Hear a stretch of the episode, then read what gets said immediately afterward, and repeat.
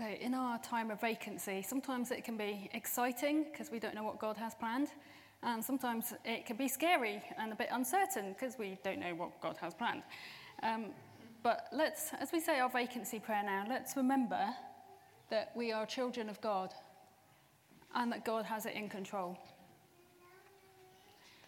Unchanging God, thank you for building your church here in Camborne.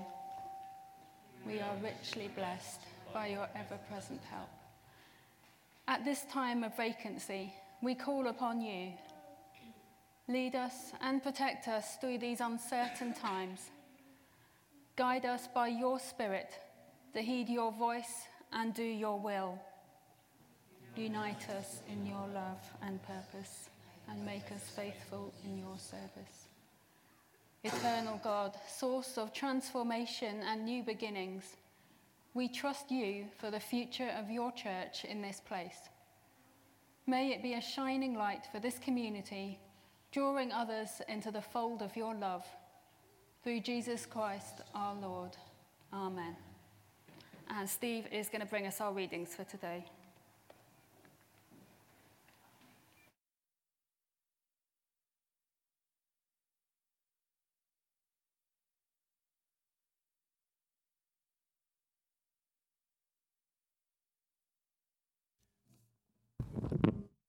So we're going to kick off with Ephesians chapter 2, and that's on page 1108. We're going to read the first 10 verses. That's page 1108. Made alive in Christ. As for you, you were dead in your transgressions and sins in which you used to live when you followed the ways of this world and of the ruler of the kingdom of the air, the Spirit who is now at work in those who are disobedient. All of us also lived among them at one time, gratifying the cravings of our sinful nature and following its desires and thoughts.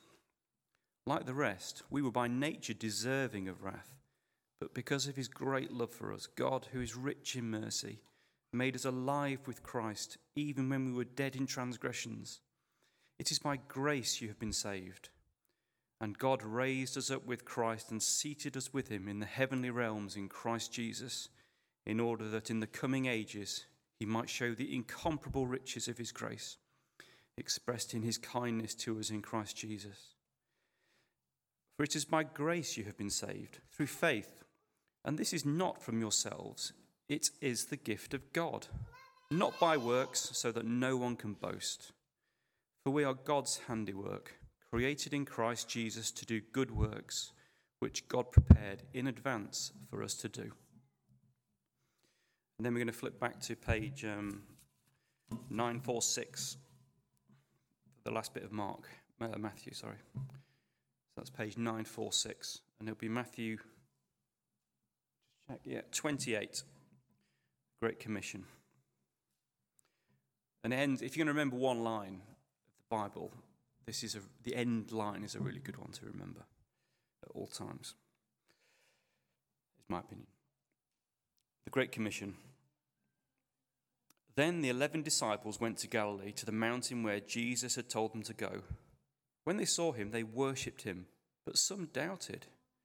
Then Jesus came to them and said, All authority in heaven and on earth has been given to me. Therefore, go and make disciples of all nations, baptizing them in the name of the Father, and of the Son, and of the Holy Spirit, and teaching them to obey everything I have commanded you. And surely I am with you always to the very end of the age. These are the words of the Lord. Thank you, Steve. Uh, David is speaking to us this morning. So let's pray. Father God, may David's words be your words to us this morning. We pray that your word would change our heart and our lives. Amen. If you can guess what I'm about to say, don't make me say it. Anyone guess? Yeah. Come on, let's pretend we like each other. Come on. Thank you. Seriously, it makes it much easier to uh, do this if there's not an ocean of space between us. Thank you. Right, I'm excited this morning. I hope you're excited. These are amazing readings I've been given. So, thank you to Kath Price who planned this series. Um, yeah, there's some great stuff in here. Yesterday evening, Infinity War, Marvel's Avengers Infinity War, became the fastest film to gross $1 billion at the global box office. Uh, uh, superhero cinema uh, defines um, popular cinema and popular culture in many ways. Um, and I, it won't surprise you to learn I'm a tremendous nerd and uh, deeply love superhero cinema. Can anyone tell me what uh, the first and last line of the 2002 film Spider Man, which in many ways kicked off uh, this kind of current era of superhero movies. Can anyone tell me what the first and last line of that movie is? I'll give you a clue. It's uh, Peter Parker speaking a voiceover. Sorry? No, I'll be back. No, that's a good guess, though. that's a really good guess, but it's not right. I am Spider-Man. Very good. The, the first, well done. Big round of applause for Chris Tuffet. The first line of Spider Man 1 is Who am I? Are you sure you want to know? And then we watch the movie, and in voiceover at the end, um, he says, Who am I? I am Spider Man. Um, and you see him swinging through the city, and then it crashes into a early noughties rock song. And the credits. And it's, it's brilliant. But superhero cinema, from then, which was the first big hit, right up until Infinity, which came out a few weeks ago and has just made a billion dollars, are to a great extent about that question Who am I? And in the light of who I am, what does that mean? What does it mean to be Spider Man or Captain America or Iron Man? What does it mean for us to be children of God? That's what we're going to be exploring this morning. Um, starting in Ephesians. Sorry about that feedback. Starting in Ephesians. Um, but first, I want to take you back to the book of Exodus, where a young man is wrestling with this very question Who am I? What does it mean to be the person I am? That man's name was Moses, born uh, into a slave people, but adopted and raised as a prince of Egypt. And he then uh, went into, um, uh, into hiding after he murdered someone. And he, you can only imagine, he, uh, in all those years he spent in the wilderness and kind of um, starting a family and um, his profession as a, a, a shepherd, I think, um, him wrestling with this. What does it mean to have been born a slave? What does it mean to have been raised a prince? Who am I? And then one day he met a God who sent him to go and free the, uh, the slave people he'd been born into. And he asked God a question. And the question was, Who are you? And so God answers a question. When, he, when God thinks, Who am I? He answers a question. And the question, the answer is, I am. I am. God is the bedrock of existence. So his answer to the question is, I am. And so Moses went in the knowledge that God was, and that became part of his identity. And he went and he spoke to uh, his adopted father, Pharaoh. And, you know, it's a long story, but after some time, the, uh, the, he led the people who had once been in slavery into freedom. And these 12 tribes began to work out what their identity was as a united people. And that's what uh, really the rest of the Old Testament is about. It's about them figuring out what that meant and what the answer to that question, who am I or who are we, was. So now we turn to uh, Ephesians. As for you, you were dead in your transgressions and sins in which you used to live when you followed the ways of this world and of the ruler of the kingdom of the air, the spirit who is now at work in those who are disobedient. All of us also lived among them at one time, gratifying the cravings of our sinful nature and following its desires and thoughts. Like the rest, we were by nature deserving of wrath. It's the first three verses. Paul wrote uh, the letter to the Ephesians in response to a crisis the early church was having about their identity, about who they were.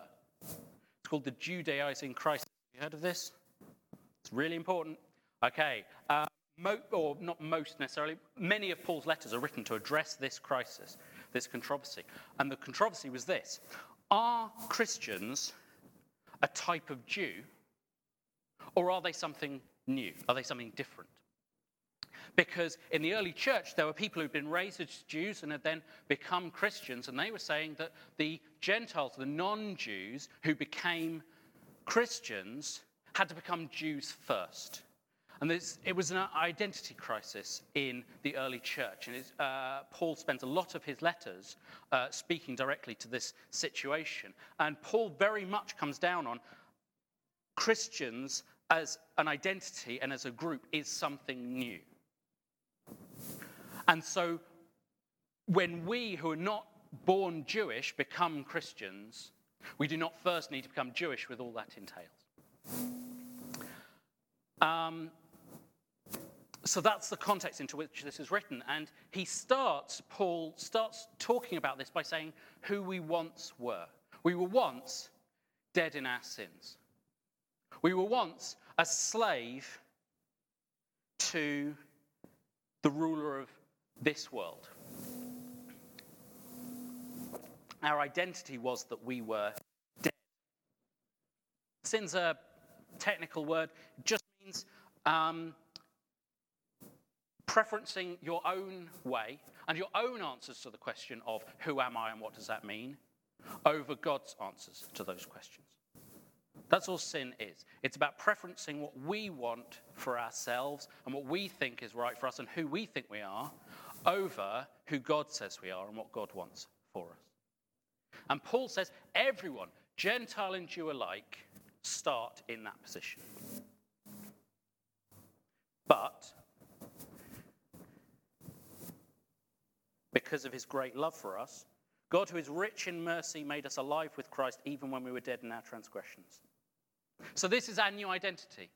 We start just as the uh, Israelites started in Egypt, enslaved to sin, in, in, in slavery and death.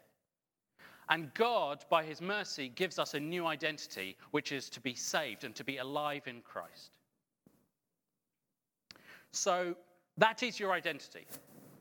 Your identity is that you are alive in Christ and that when God looks at you, he sees the righteousness of Christ. But what does that mean?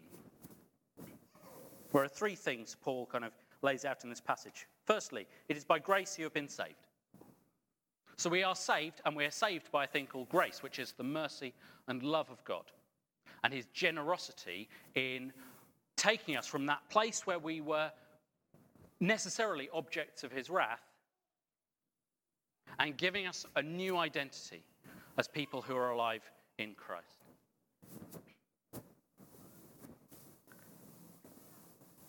Secondly, uh, God raised us up with Christ and seated us with him in the heavenly realms in Christ Jesus in order that in the coming ages he might show the incomparable riches of his grace.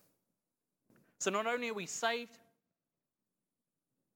but we've been raised to be seated with Christ and to share in the innumerable, immeasurable riches of God's grace. I went on a bit of a tangent in my planning this week. I thought what I'll do is I'll have a look and see if I can figure out what maybe a few of the uh, innumerable riches of God's grace are and throw them up on the screen.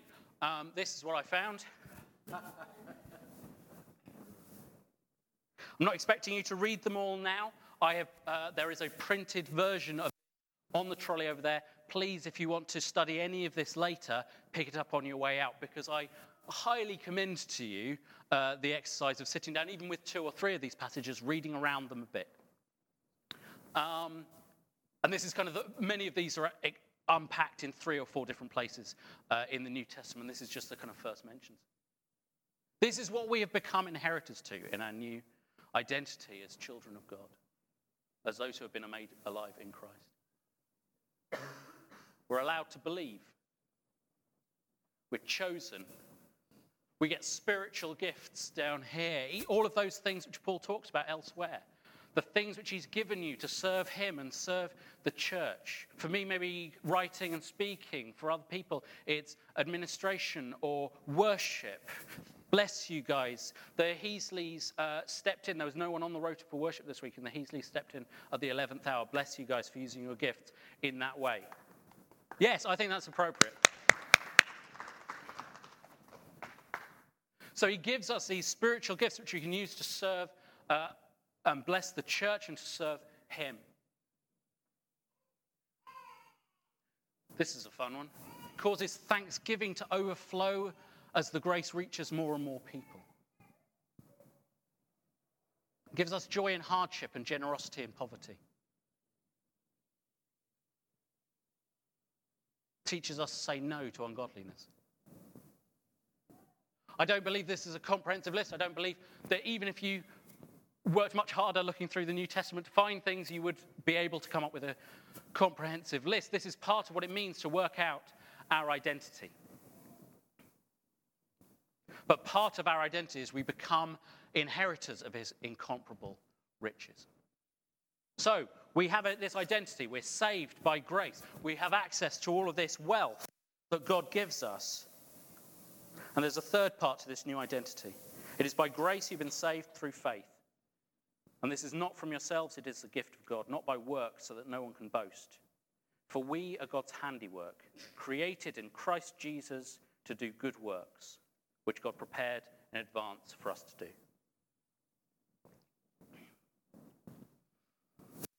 We are created to do good works. That's the third part of our identity.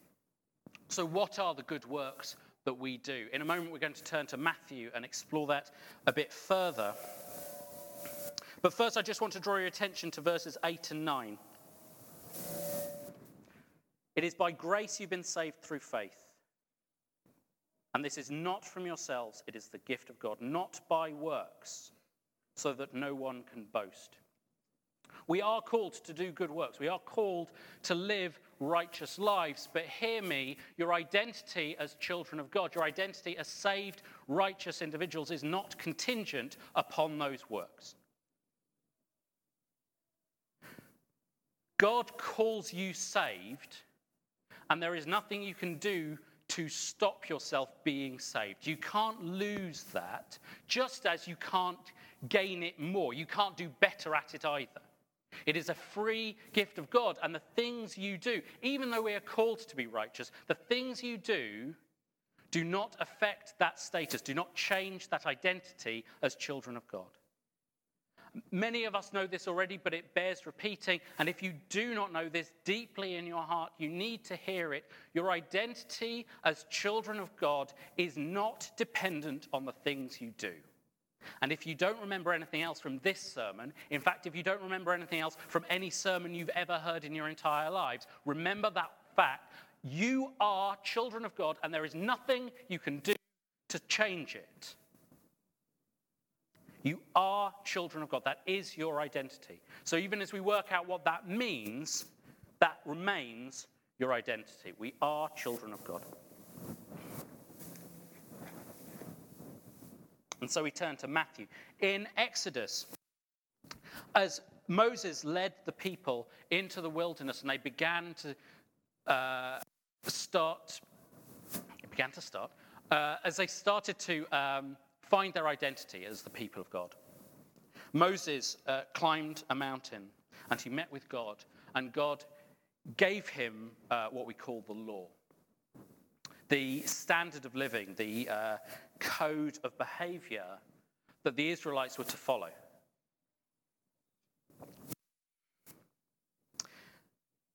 And in Matthew the writer Matthew is, is trying to show Jesus as the new Moses. If you read Matthew all in one sitting, as I did this week, and I highly recommend it as, a, as an activity, it takes a couple of hours. The book of Matthew is structured to make you see that Jesus is Moses or a new Moses. It begins with Jesus being recognized by foreign powers as the prince of Israel, the king of Israel, newly born. Just as Moses was born uh, into a royal family, raised in a royal family.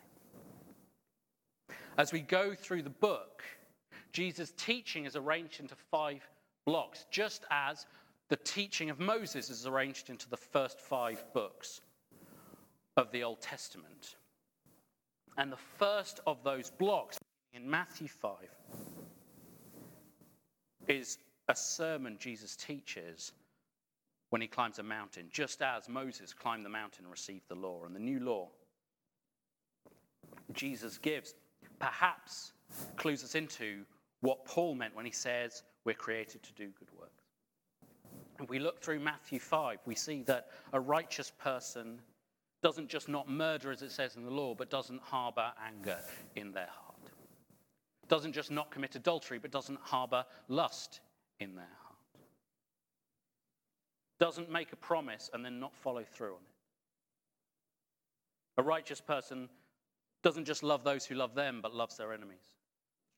A righteous person doesn't use their righteousness and their religion to put down the righteousness and religion of others. They pray in secret. They fast in secret. They give to the poor in secret because if God knows what you've done and you know what you've done, then it's irrelevant that other people see you. But if you're sh- using that to show off, maybe you're not so righteous after all. A righteous person doesn't worry about money doesn't spend time distracted away from God by concerning themselves with where's the money coming from because they know everything they have comes from God and that God will provide. A righteous person doesn't judge the righteousness of others. A righteous person uses their giftings to serve the Lord.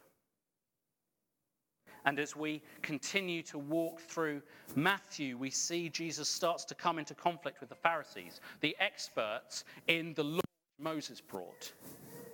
And he tells them again and again and again, You haven't understood the essence of what you've studied. Twice, twice, Jesus says, Go away and study this phrase I have desired mercy and not sacrifice. The law was not there to impose rules and the trappings of religion onto the people. The law was there to express the love and mercy of God to all people. But the Pharisees had turned it into a heavy burden, into a way of telling people that they were outside but Jesus said, even though he raised the standard, even though he said it's not good enough to not murder, but you also have to not hate, he raised the standard, but he said, My burden is light because I provide the crash mat for when you fail. And I am your assurance that your identity is secure. So he comes into conflict Pharisees who couldn't see that. And the Pharisees begin to hate him and they begin to plot against him. Towards the end of the gospel, they have him arrested. They have him flogged and nailed to a cross. And in the closing chapter we read from this morning, We see Jesus raised to life. Paul takes that as the guarantee of our salvation. For if Christ has tasted death and has come back from it, we no longer taste death. We are no longer slaves to sin and dead in our sins because Christ has taken that death for us and has proven that he has beaten it by being raised again to life. And the disciples in the closing words of the gospel see Jesus raised to life, and he says to them this All power in heaven and earth has been given to me. Where once he was recognized at his birth as the prince of Israel, now he is the master of all creation. Therefore, in the light of that knowledge, go and make disciples of all nations. Tell them what I have taught you. Teach them my teaching. Tell them this, these, these moral codes which I've given you. Tell them of my grace. Tell them of God's mercy. And the gift which has been freely given to you, go and give to others, because I am with you and I rule all creation.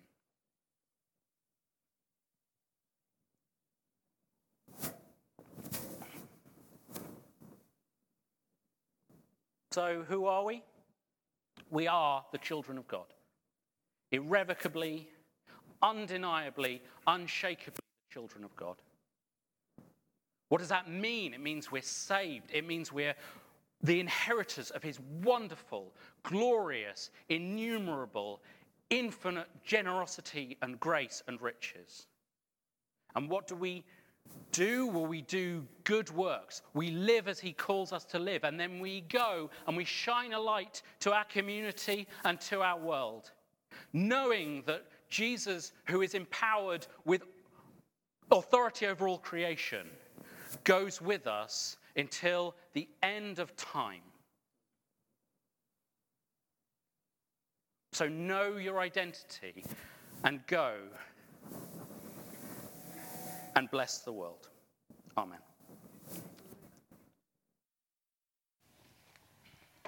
Thank you, David.